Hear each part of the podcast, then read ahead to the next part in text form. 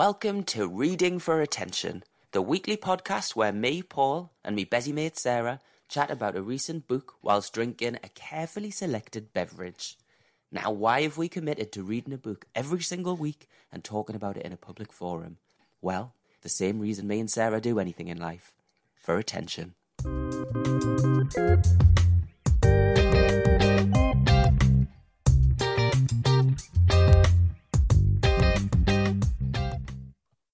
Welcome to episode four of Reading for Attention. Wow. God, I can't believe we made it here, Sarah.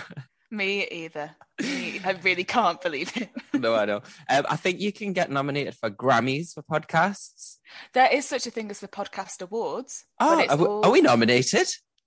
We're we are. What is it? It's like a, a shoe in for a win. We're a shoe in. Oh, absolutely. Um, we've just had another follower on Instagram as, as we speak. Hi. Let's see We've- who it is. We've released our first episode. Uh, just to let you know, people who who aren't famous podcasters, what people tend to do is is record a few episodes in advance. we uh, recorded three. We've already skipped one week by accident. Now we've only got two in the bank. But anyway, we're okay. Have we? Um, yeah. Well, well, this one is taken with two weeks because it was such a hard book. but it's okay. The next book's going to be fine. Um, Okay. So, how are you, Sarah? I'm fabulous, actually. Yeah, loving my life. Edinburgh has all of a sudden become fucking freezing. So now I essentially get to hibernate for the next few months, which is my favorite my favorite thing to do is to stay inside and sit down. So I'm buzzing. Lovely. How are you doing? You've just come back from a glorious Tour. sun, yeah, sunshine-filled tour. tour of the UK, Bromsgrove, Hmm. Altrincham, you know, the usual spots, visiting various aunties. but no, honestly, had a stunning time. Ate loads, drank loads, off work, just brilliant. And then yesterday, the clocks had gone back extra No, hour no, in no, bed. that's not true. What? It's next week. Babe, it's happened. Are you joking? Are you joking? I thought it was next week. You're Sarah- telling me I, I had an extra hour in bed and I didn't even appreciate it. Were you not working yesterday? Were you on time? Wait, when when did that happen? on Sunday, early hours of Sunday morning? Are you hundred percent sure? Uh, You know, I know these things. Yeah, okay. Yeah, I should not doubt this. Fuck. I mean, you must have just used your digital clocks because my analog. Yes. no, no analog here. well, Ah. me, I got so confused last night because my, I hadn't changed one of the clocks, and I was like, "Eh, it's like ten o'clock," but it was actually nine o'clock. But yeah, they they, they went back, and you got an extra hour in bed. I'm surprised you made it to work on time, but thank God you did, eh? Unless you're getting sacked tomorrow, or is would be- Scotland on a different time zone? Don't think so, as far as I'm aware. I mean, I do have a few friends that have asked me that before.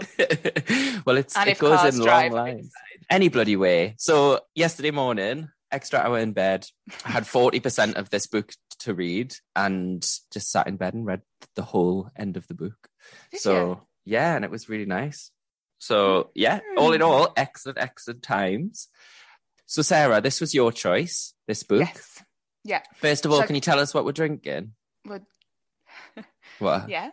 We're that the- supposed to be drinking. Oh, you've just, what's the point in this in this USP of our fucking podcast? no, I think honestly, somebody needs to tell Scotland that it's no longer wartime and there's no need for fucking rations because there is nothing. There is uh, there's just salmon and haggis and Irn-Bru, and that is it in every single shop. And I know this might be slanderous, but I've absolutely McFucking had it. So Should we, do a should- salmon and haggis cocktail next week? yeah, yeah, and I'll I'll probably not be able to find that either. yeah. Uh, can I just say, Sarah? yeah. I've just looked on Apple Podcasts and I don't know how, but it says that our podcast is clean. Yeah, no, I'm, I saw that as well because when I, when I submitted it, I had to enter a rating and I said 18 plus, which is really embarrassing because obviously someone at Apple HQ has been like, "Shut up." You're clean. No, just because Yeah. you've you've cursed there three times in a sentence. you little square. I am a bit of a square. Anyway, carry on. So we're supposed to be drinking, and I assume that you are drinking um, a Harlem, which is a cocktail made up of gin. You'll probably have used vodka, pineapple juice, and a maraschino liqueur. But we also just said maraschino cherries, which again impossible to find. So I couldn't find pineapple juice anywhere, and I couldn't find maraschino You couldn't So find what- pineapple juice. No. So what the hell are you drinking then? Well, I'm, I'm just drinking gin and San Pellegrino because I What flavour? orange. That's Because not even thought close. That is not it even looks close. like I thought Paul won't know. He, I thought about this and I thought he won't know immediately that I've already deviated from the. To be fair, that did work because I thought, oh, she's made a drink and it looks like yes, um, quite well- nice to be honest. I have to. I'm sure it is. I have to be honest in that I do think this was a difficult one to find maraschino cherry liqueur. I Mhm. didn't. I, I didn't go to the shop, so I sent someone else to do that. One of my assistants. Yeah, I was and- sorry, who, who else are you sending other than Michael?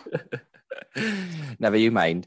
Um, and I didn't want to pay. I mean, I don't even think they would have had it. So what I've got is I actually did use gin. Um, Did you? yeah, I don't. Like I do like gin. I just prefer vodka. But Oh. gin, pineapple juice, and then what I did was just googled the difference between maraschino and glacé cherries. If anyone's interested, it's that glacé cherries are candied, whatever that means. I Um, just realised something. I wasn't even looking for maraschino cherries. I was looking for glacé ones the whole time. Well, if they didn't have glacé, they're not going to have maraschino. So Right, okay. don't worry about that. I don't even think I've ever seen a maraschino cherry. I don't know if I have. So I got the glacé cherries and a potato masher and mashed them on a plate. Ooh. I've got a vid. I'll put it on Instagram, and then just added that to the gin and pineapple. So it's it's. and I mean, yeah, it's it's nice. You know, delish. quite but- sweet. Oh, mega sweet, isn't it? Yeah. I used to not like pineapple juice because I thought it tasted a bit like sick. I've heard that Ah. before. I know. I'm I'm sorry because oh well, you're not drinking it, so it's fine. But I've always kind of thought it it kind of tastes like the smell of sick in a bar. oh, because it's quite sweet. It is quite sickly sweet. Yeah.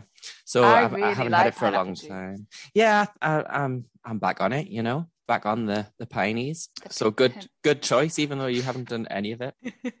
I wonder if, like, at what point I'll make the prescribed cocktail. Is that the right word? Prescribed. Well, tu- stay tuned because next week Uh, will, and I'll yeah. and I can tell you exactly why at the end of the podcast. Oh, there's there's a um, what do they call that? A tease. And you know why we're doing a tease? Because at one point we looked at the average listenership of our podcast, like how long people had done it, and it was four minutes. you fucking bitches.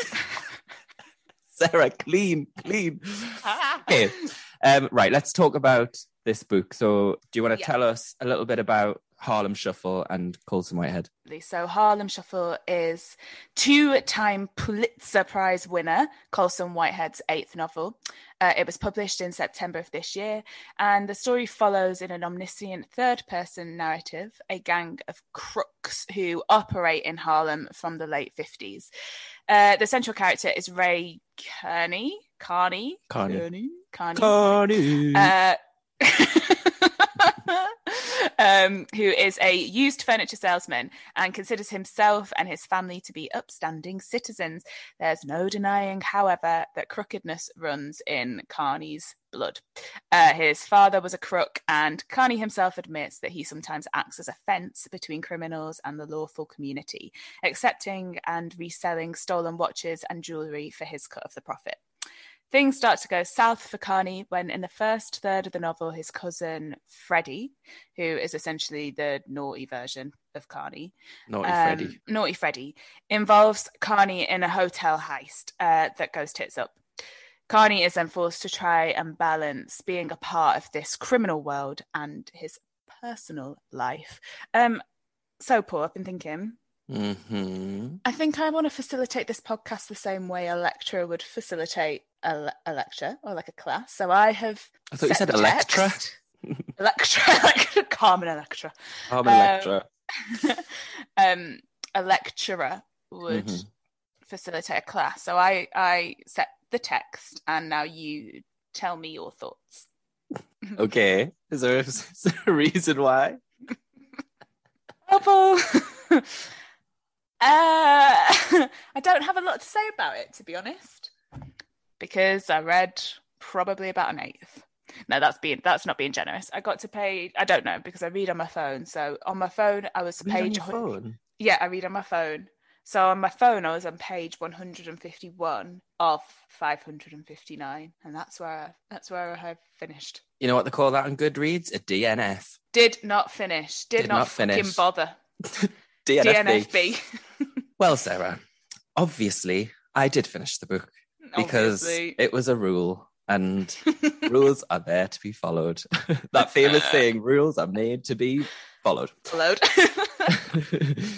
um, however, I do understand a little bit Mhm. because the first, so it took us about two weeks to read this book, and the last, bearing in mind the last forty percent I read yesterday, Mm. the first two thirds I found super challenging. I have realized that my brain doesn't do very well with like mobster stories.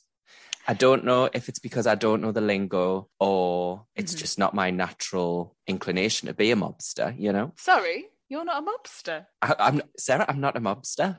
This is I'm a not- friendship built on a foundation of lies. I know. I always wear the pinstripe suit. You do, and and the I'm bowler always, hat. I'm always smoking that cigar, but I'm not a mobster. I just like I just like what they wear, you know?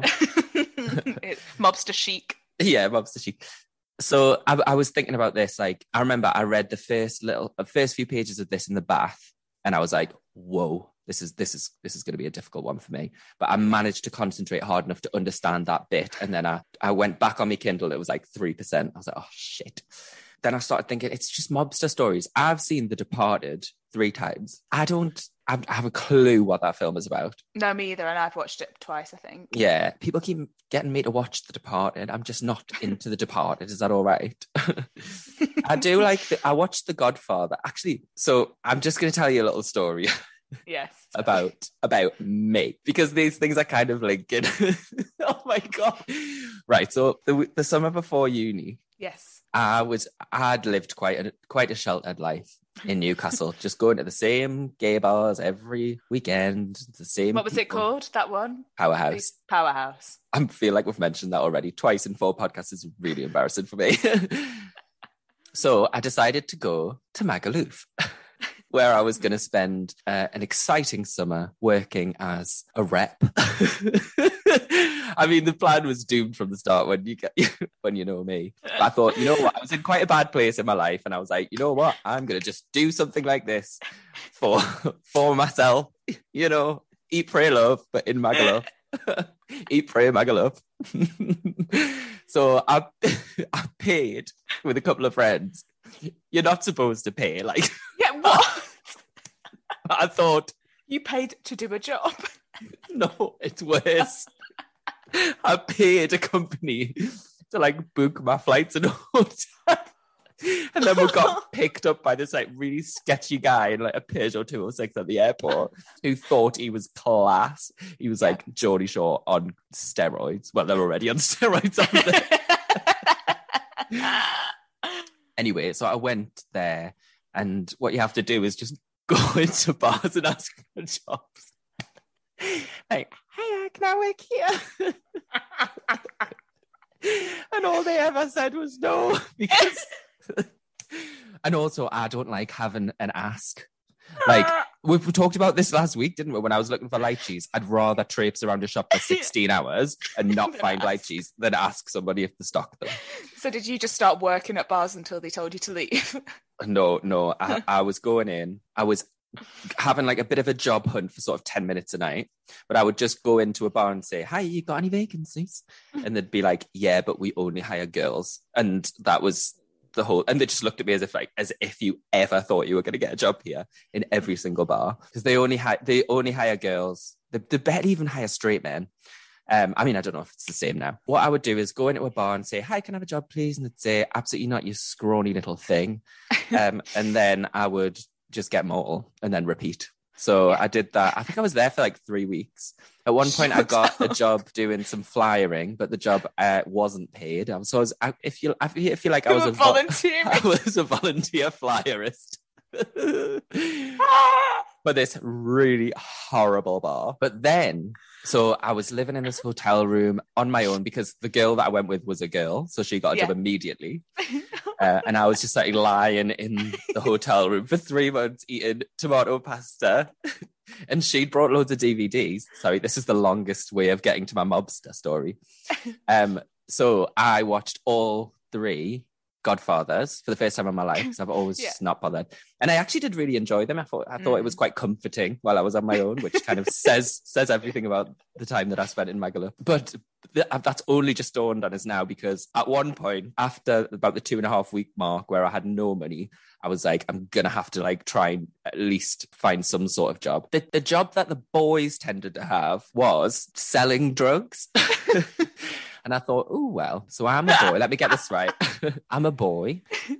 The bar people are all girls and the boys sell drugs. So it crossed my mind for just a fleeting moment because the these these boys were just going around selling what I could only imagine is talcum powder and flour Uh, to unsuspecting teenagers for 40 pound and then that would fund their night out and i thought oh maybe i could do that and that was when i thought you know what paul you've lost yourself here in magaluf You've not found yourself at no i've lost myself even further. So i got a flight home paid for by my memmy because i had nothing left. And yeah that was my end of my magaluf life and my um life as a drug dealing mobster i can't even remember why i started that story I but it was good either, but- it was good to get it out i don't think i've ever told anyone that Yeah, that I before cannot. it was bleak Out of everyone that I know, you are the last person on planet Earth. Are you? Yeah, you are the last person on planet Earth that would ever consider selling drugs. I remember we were playing, we were out in summer, I think, or or just before summer, playing Mr. and Mrs. Mm. in the Mm. at that bar, and me and you were doing. So we were the Mr. and Mrs. And I think it was one of our friends asking us the questions. One of the questions was, if you committed a crime, would Paul help you cover it up, or would he grass you up? And straight away, you're like, I grass you up. grass you up absolutely yeah you're joking I can't. What's in it for is- me? It was about hiding a body or something. Weirdly, I watched a film last night on Halloween called Calibre. It's on Netflix. It's Scottish. Oh. Get yourself into it. It's oh. Scottish. Two, actually, one of them's Irish, but a fit Scot and a fit Irish. Really? Um, who? yeah, it's on it Netflix. It's on Netflix, and the Ah. premise of the film is he accidentally shoot. He, he- they go out Well, don't hunting. No, this Oh, this okay. happened. In fact, you know what? I watched the trailer, and I kind of wish that they hadn't put this bit in the trailer. You know how the trailers are just the whole film. Yeah. So I'm not going to tell you, but I mean, well, I know what happens now. Uh, well, One of them exactly, shoots another- Goes out hunting, accidentally shoots a human, and then the other one is like, "I'm not getting involved." well, or is he? You know, that's that's the thing. I really recommend it. Anyway, bloody hell, Harlem Shuffle. We're really not giving enough Okay, credit well, to this Pulitzer exactly- double Pulitzer winning prize. So my point was, first Yeah. two thirds found it difficult. The third that I read in bed, I don't know if it's because I was in bed living my best life, not selling mm. drugs in Magaluf. That I really, really enjoyed the the final third. It was I, I Really? yeah, like my brain was tuned into it. There was like tension. I understood the plot. It's beautifully written. You can't Yeah, deny. Like is, the way that he writes is incredible. Um, and and I've really thoroughly enjoyed it. When I got to the end, I was really glad that I'd managed to get to the bloody end. But I felt something for the characters. I love the last line of a book, and the last Oh. line because I feel like it makes you feel something if you've really liked the book, and this one did. Mm. So I really, really enjoyed it, and you, and you can you can sort of think of the book as three novellas because it's like 1950, I don't know, 1959, Nine. 1962, and 64 or something, and they're three different novellas. And the third novella was my fave, uh, and it and it and it all culminates in in the Harlem riots. Mhm. Uh, so yeah, it was good. But, let- but things that I liked about this book, there's loads of really interesting peripheral characters Yeah. or supporting characters who really feel like they're properly fleshed out. Yeah. At least the men. That's something I'll come on to in a bit. Yes. Um, which I thought was brilliant. The writing's beautiful, as I said. The the setting I think is is incredible. You really feel like you're in Harlem, and I love anything New York related. I just absolutely love New York. you are a slut for New York. I am. So I felt like I was there. I mean, can you imagine me in Harlem? In the sixties. me with my mobster outfit on. And. Hello, darlings. Yes, all right. Would you like me to fence any goods for you today? but overall, yeah, I can. T- the problem with these books is, and I'm sure I'm sure you feel the same, is when you start reading this and it's not going in and you don't get it, and the writers won two Pulitzers, you're like, "Am I thick?" yeah, I just felt like a big, big, big dum dum. Is that BC? I don't know, babe. Yeah, so that was how I felt, but I persevered, and I'm glad I did because it, it I really did enjoy it. Um, oh, I was, I'm, I'm trying to ask you questions about stuff, but I'm bloody I'll ready. tell you- I'll tell you what I did like. What did you like? Well, I don't, actually, I don't know if I liked it. I'm not sure. Um, it was very. No, I didn't like it. Oh, did I? Whatever.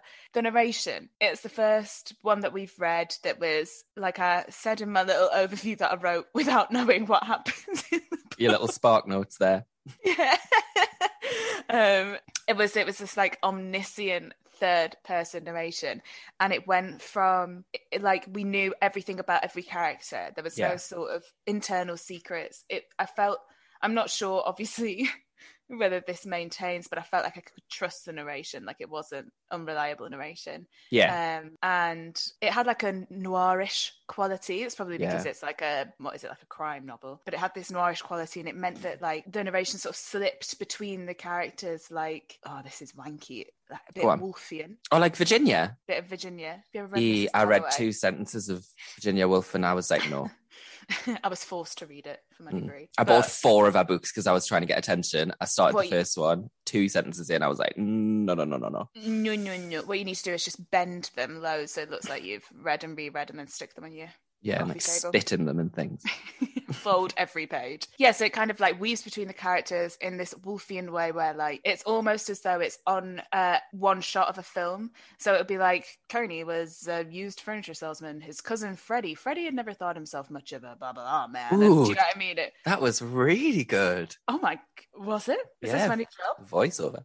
These dulcet tones. Dulcet turns. dulcet. to- That's been the most treacherous thing about editing these podcasts is having to listen to this fucking voice. Oh, Um, try listening to this, man. There's I love yours. It's I love yours. It's- I'm- no, it's- it's in, I tell you what it is, it's internalized homophobia. because yeah it is and I, and I need to stop myself because there's just something about like as soon as I get into any sort of low register because I don't really have a low register it just goes straight to vocal fry it just goes straight to Kim Mhm. Kardashian and I've spent the last years talking about years Mhm. talking about thank how you. I think vocal fry is minging and I'm like well that must have people must have been thinking sorry you're saying vocal fry your whole voice is vocal fry um, but it does i mean there's a there's a quote on drag race where one of them says that the other one's voice sounds like a dial-up modem. I just think that's really funny. And that is it. Like Oh, i sound like uh, uh. so yeah i hate my voice too if it helps. Okay, that makes me feel better. Yes, so that's what I liked about this kind of narration. It made it really difficult to follow, which is why I think that I checked out. Mhm. but I did like it and I appreciated it. And I thought like it was I think oh I think the probably the biggest issue that I had with it was in my ongoing quest for authenticity. oh yep I know this kind of narration doesn't really work as authentic because we get this like, and they are really well-rounded characters, and I believed every single one of them, and it wasn't that wasn't the issue, but it was this like jumping back and forth quite a lot, and not knowing Yeah. if anyone had, and well, nobody had any secrets really because we were told them all, and I was just like, well, that's not really real life. Like I've, I'm getting access to absolutely everything, which isn't really authentic. Um, but yeah I do think it's such an impressive, like, sort of mode of storytelling. Really, like, just mega impressive. Had like a movie-like quality to it, um, and I like things a bit more simple. I can keep up with, but I do. I was impressed. It did, and I know we're joking about being able to keep up, and I do think it's all the things we've said about it, the omniscient narration and the mobs that you know stuff that Mm. we maybe haven't read a lot of. But omniscient narration, third person narration, is not that popular anymore. No. Certainly with the like millennial writers, and close third is still a big thing. Close third Mhm. being where it's told in the third person, but you you're still very near one of the characters, so you're still kind of seeing it through their point of view, and it doesn't mean you tell all the secrets. But Yeah. this was like weaving in and out of people's uh, minds, which I, Yeah. ju- I just don't think I'm that used to reading anymore. And I think maybe that's why the final third was when I was attuned to it, Yeah. and yeah, I could yeah, and I could I could understand it somehow. Yeah, it was. It was like, it, like I really appreciate it as what it is, Mm. and I think it's yeah, just brilliant the way that it's done. But I could not keep up with it.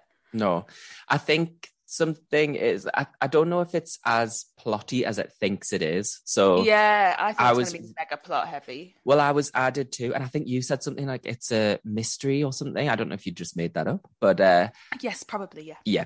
So I was expecting something like that, and I thought, right, I'm really gonna have to keep up. But then when I got to the end of it, like, the story's actually quite simple, and perhaps the way that it was written didn't do that simplicity justice. It it, it made it feel like it was more complicated than it was. It's really just the story of a guy who works in a furniture store who has has no no real ties to things like organized crime, and then it just shows how quickly that you can be brought into it. And once you're in there, it's really difficult to detach yourself from it. Mm. Um, and I guess that's it. It's kind of an age old story of of like extraordinary things happening to ordinary people. It's it's you know it's quite a simple narrative, hmm but I think I was I was. I think I was panicking when I was reading it that I wasn't going to understand it, so I didn't. But I'm Um, glad we're doing it for this podcast as well. I mean, all of these things sound like I'm shading you. I'm really trying not to, but because I was going to say, I'm glad that we're doing it for this podcast because otherwise I wouldn't have read it. But like you didn't read it anyway. But what a fucking dig. Well, actually, I did that on purpose. I really Oh, enjoyed it, and I just couldn't put it down. But I thought I must, so that we can put this podcast in its and and its whole USP to the test, which is Mm, you don't need to read the book without you know you can still have an opinion on it. So I need your opinion, and then I can copy Hmm. off it. Um, nice try. What I was gonna say about it as well was, yeah, you mentioned it when you were saying that you really got a sense of place, and there Mhm. was some, yeah, just stunning descriptions, and I think that probably drew me out of it a little bit as well because I can't really imagine Harlem in the '60s, late '50s, '60s. But there was this one line, and I highlighted it because I thought, what the fuck am I gonna say Ah, about this book? Good, good. Let me find it. Oh, let me find it. Let me find it there. Let me just go and find it. What's this? Sorry, I'm trying to be heterosexual. oh, just think, Paul. If you were heterosexual, we wouldn't have been friends. Would definitely wouldn't. I would have been Magaluf. Magaluf. You'd be doing jail time. I know. Um, the atmosphere in Nightbirds was ever five minutes after a big argument, and no one telling you what happened. Oh, Holy shit! That I just got chills. what a fucking sentence! Because that tells you in a single sentence everything you need to know about a place, like this shady, seedy, secretive. Yeah. Ugh, See, I'd be like, the atmosphere in Nightbirds was shady and secretive. yeah, me too. Yeah.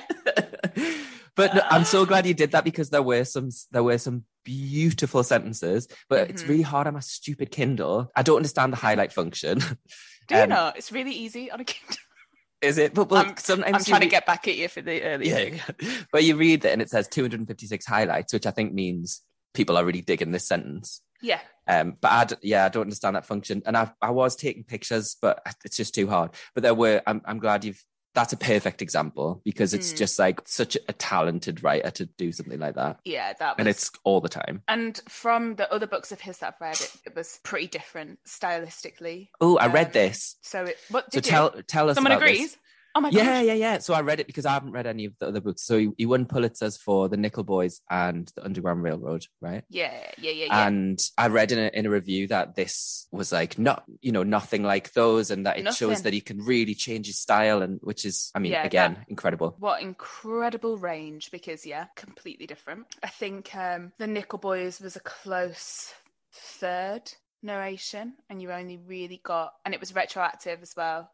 Um, retrospective. Yeah, retrospective, not retroactive. Yeah, Someone's done a master's. complete. Oh, yeah, just incredible. What incredible range. I was like, what the actual fuck?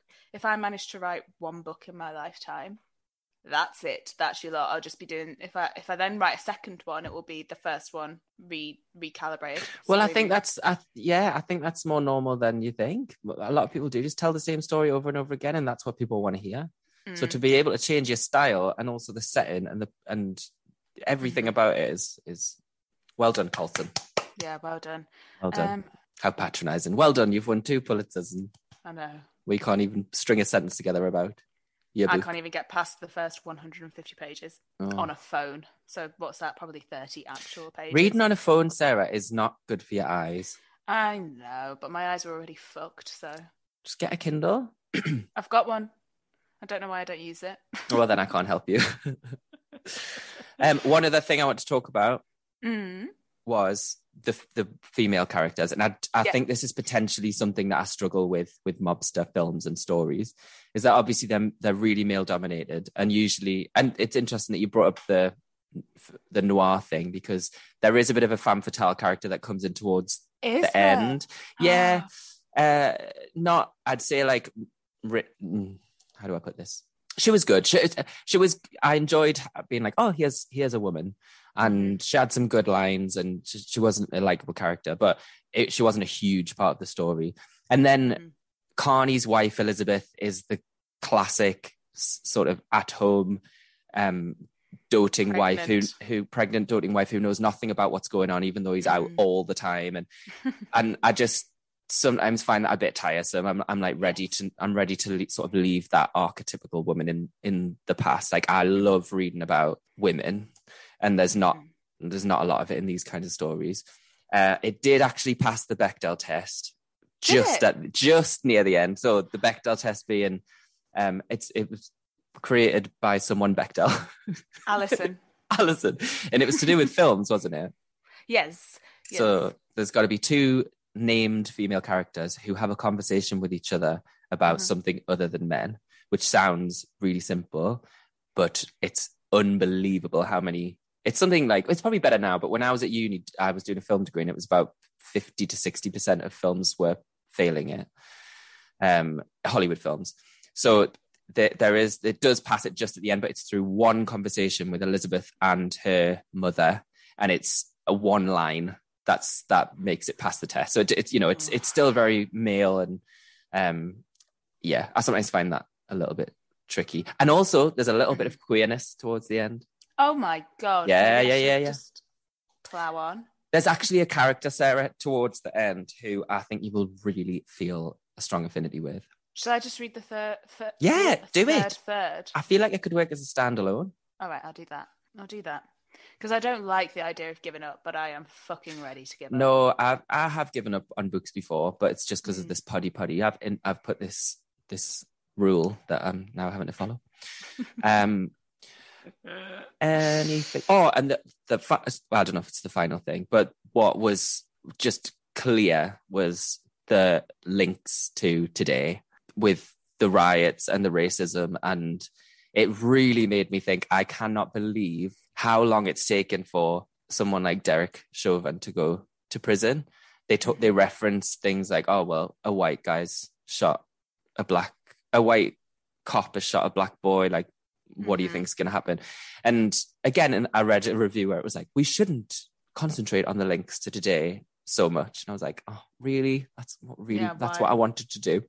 Um, but it did it it did just sort of bring it into focus. Like, oh my god, this was how many years ago?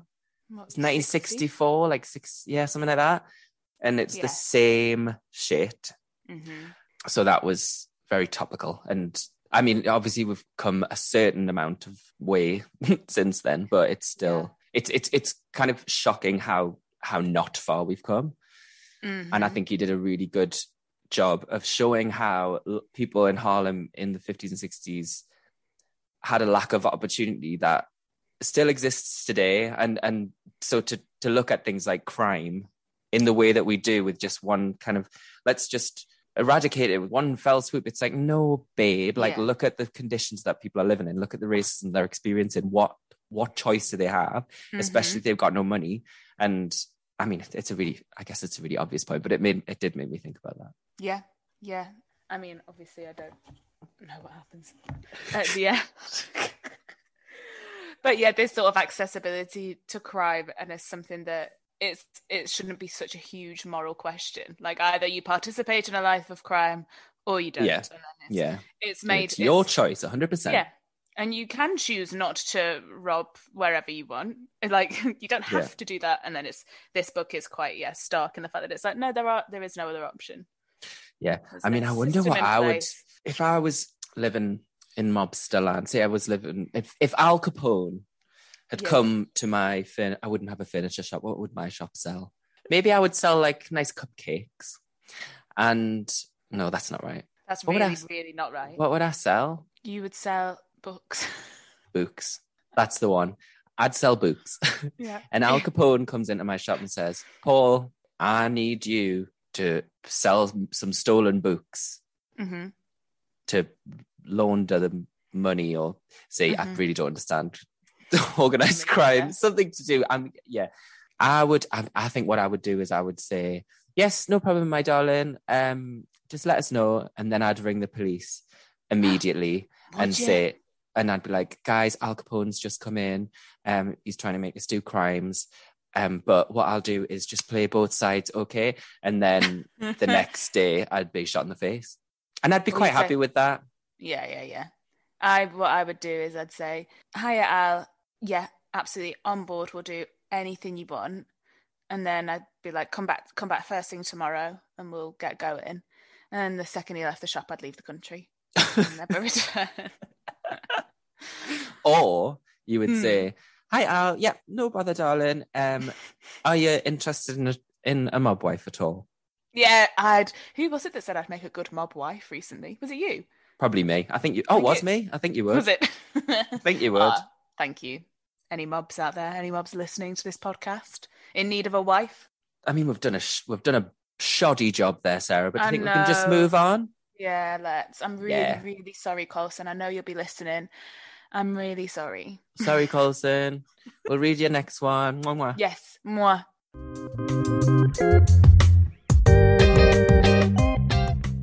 Right. So Yes. What I right. Have you seen that advert of the little boy running around the house and he's got big gigs on and a dress and he's throwing shit all over the place, having a fabulous time? Yes, I have. John Lewis. John Lewis, yeah. Yeah. So when that advert came out, I had numerous text messages about how I was, oh, I don't I didn't know you were starring in a John Lewis advert. My friend posted it in the work chat.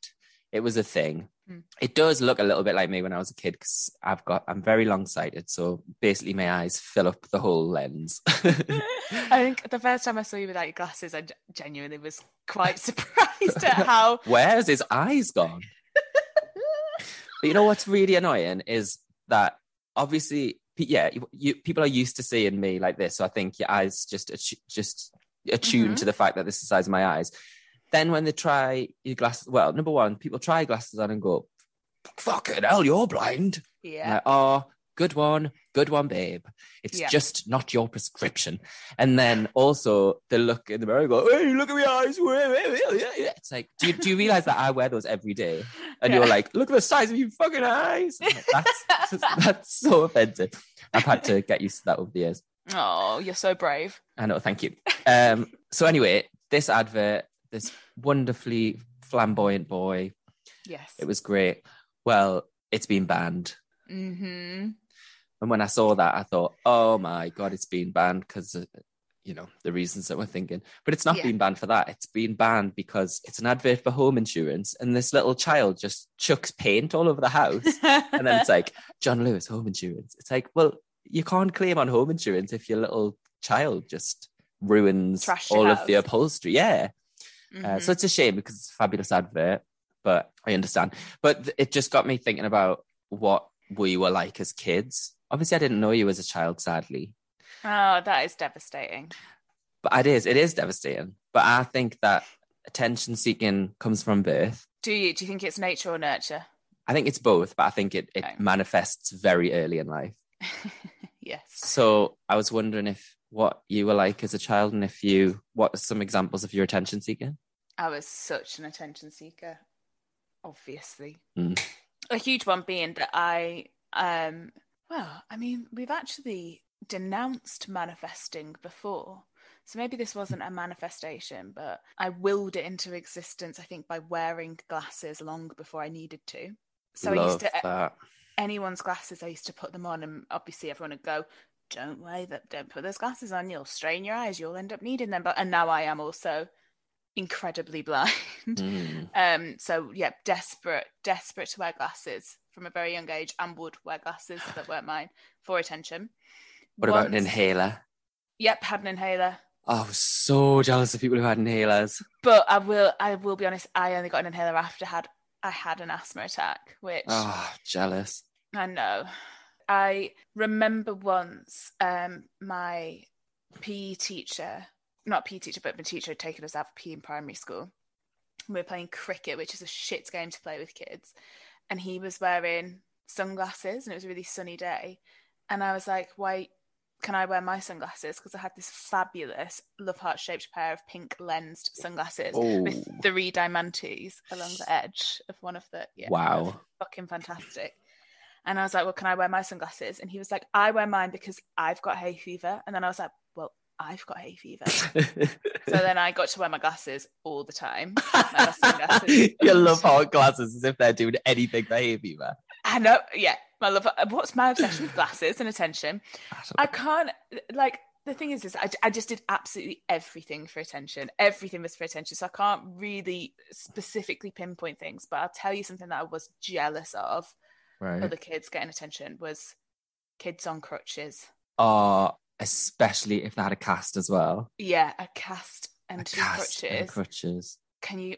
And they used to get to leave school early and go to lunch early, and they'd come into the hall for assembly and have to sit on the end on the crutch. Oh my god! oh, honestly, I'm getting Mm, jealous just thinking yeah. about it now. I'm re- I'm so jealous still. I might jump out the window. yeah, I used to try and roll my ankle quite a lot as a child. what I did do three times, which wasn't intentional, but in hindsight is quite attention seeking, is the only bone that I've broken in my body, and I've broken it thrice, is my skull.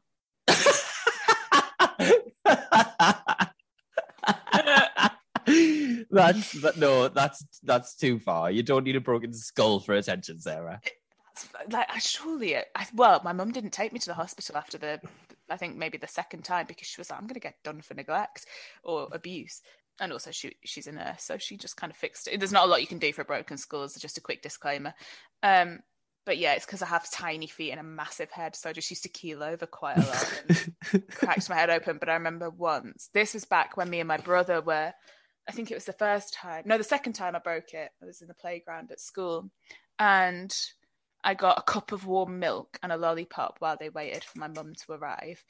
And then they went and got my brother from class. And he came and sat with me, and he also got a cup of warm milk and a lollipop. And I remember thinking, "You're really fucking ruining my big moment by bringing my arch enemy number one to the scene of my disaster Yeah. and giving him the same privileges as me. That's outrageous. That's not on. But I think a huge source of my attention seeking comes from Jack, my brother, because I am the younger sibling. And I mean, bless him, he was really, really quite a shy, still is shy person, quite quiet and mild, and and I just felt threatened by that, obviously from the off. So was the complete opposite. Um, There's nothing more threatening to an attention seeker than somebody who's quite content with being an introvert. uh, yeah, It's just, it really gets under my skin. it's jarring. It's jar- It I don't understand it. What about you? What's what's the most attention seeking thing you did as a child? I mean, again, a lot of things, Mhm. but I think on reflection, I probably wasn't choosing the right things to get attention. So, like at one point, I was playing the saxophone in school. Like, that's not.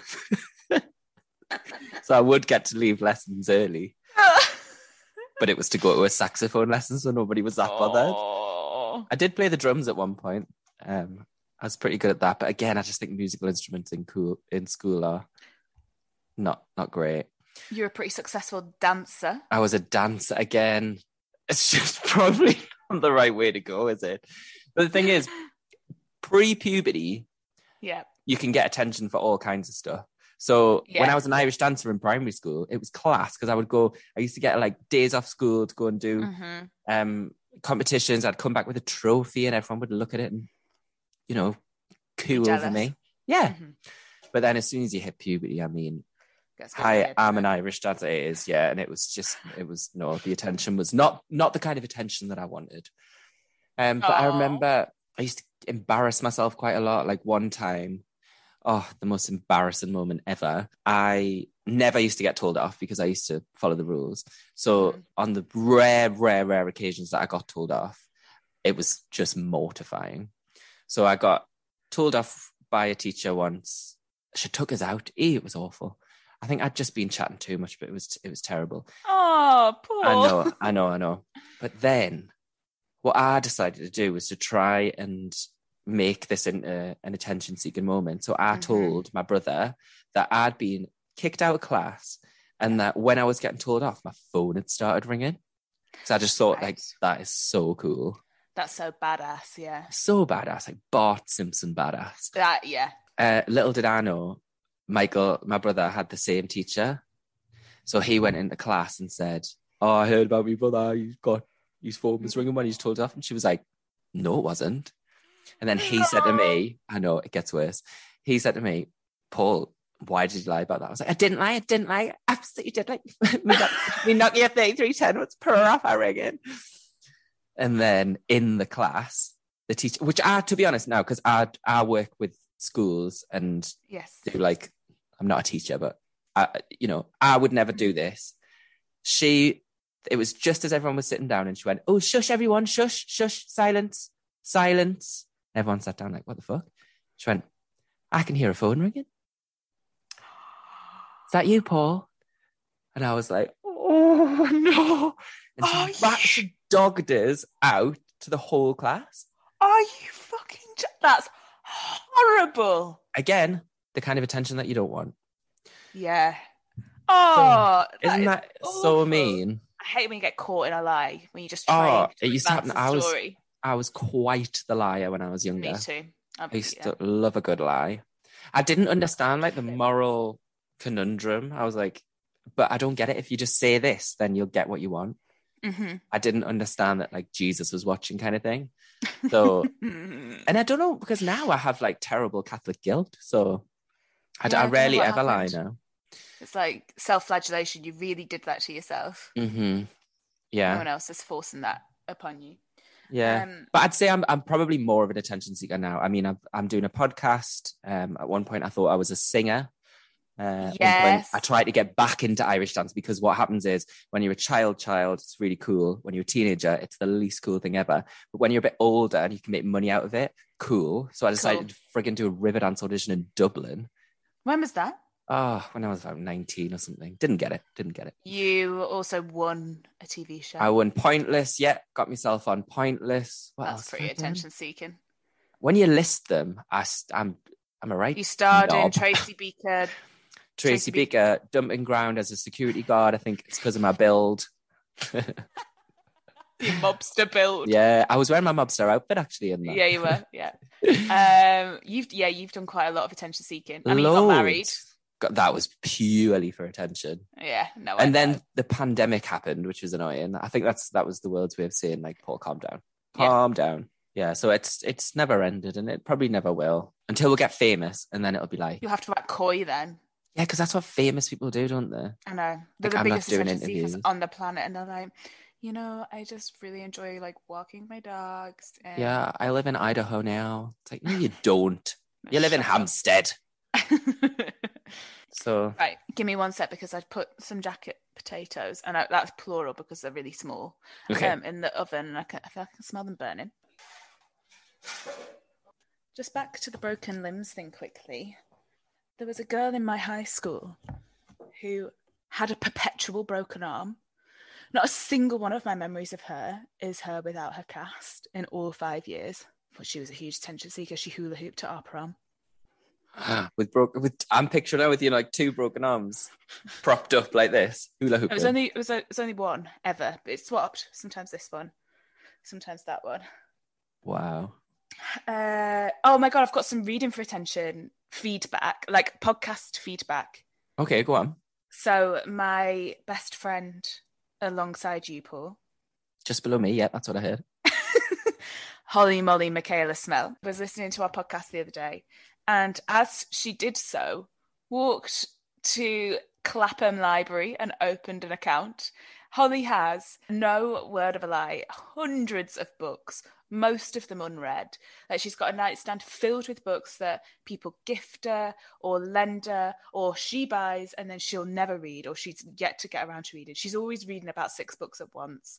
She That's admirable, admirable behavior. such attention seeker behavior and she voiced Love it it. and she, she did say i think i have done that for attention because there's i mean obviously libraries we stan uh, although maybe we don't actually as aspiring authors ourselves maybe we should not stand libraries because will we get paid? Well, we I have to be think we've, we've got a few hurdles to get over before we worry about the libraries. I think the libraries We'll, is uh, probably not the place to uh, put our anger.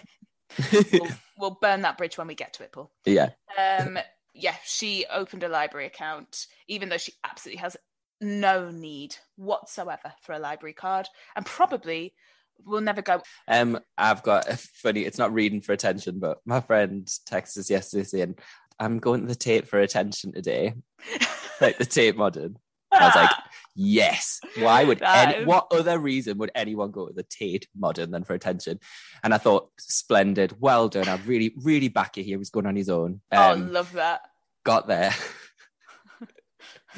you now need to book a slot because of COVID, and they didn't have any more available on the day. Oh, So he just, that- he was just, I was like, oh, can you not go to another museum? He was like, they're all like that. I'm just standing on the bridge fuming. Because I can just imagine him swanning up to the Tate, like looking at people left and right. Yep, I'm just about to go, guys, I'm just about to go in, you know, the Tate Modern, you know, that really, really, that amazing establishment. I'm just going to go in there and have a little gander. Yep, just yep, up by myself. Yeah. Yeah, probably maybe buy a book in the gift shop.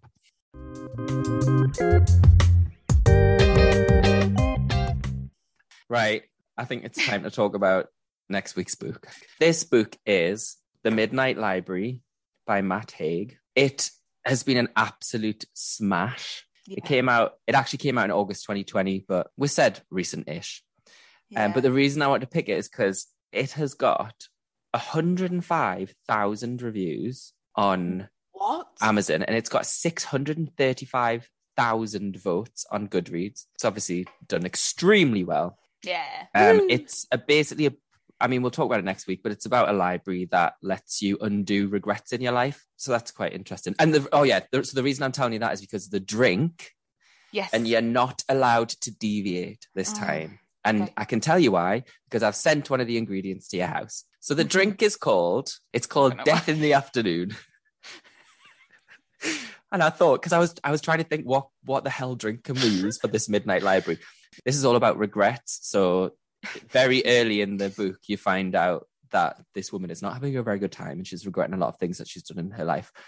So I was like, what could what drink would you regret more than any other? Death in the So I just Googled strongest cocktails. Paul, and then This one's called Death in the Afternoon. But it's also known as the Hemingway champagne because it's originally invented by Ernest Hemingway. So I thought there, Oh. connection. Yeah. Um, It also sounds like an Agatha Christie yeah, novel. it does. It does. It's it's a two ingredients. One of them Oh, is no. champagne, but I think let's just do some prosecco. I can't be asked to buy champagne. And the other ingredient is absinthe. Fuck off. so it said forty five percent, but I've sent you I've sent you, um, you know those like test tubes you used to get in clubs, yeah. With, like, a luminous green, and it's seventy percent. Fuck off. so yeah, uh, glass of pros with some seventy percent absinthe, and I've sent you and me one, so you're not allowed to back out. Okay. But all right, otherwise, it's rude. Jesus, Jesus Christ. I'm quite excited. The only other time I've had absinthe was in Paris because it was really Moulin Rouge. Um, and I, I'm so. And uh, It is I think I think that's how it's pronounced in French. Absinthe, uh, Monsieur, Monsieur, oh, absinthe, s'il vous plaît. yeah, I did it in Paris and I don't remember getting home. I only had one shot of it, but I was 16. So Um. Anyway, I think we've rambled on quite quite enough. see you for a death in the afternoon. Bye.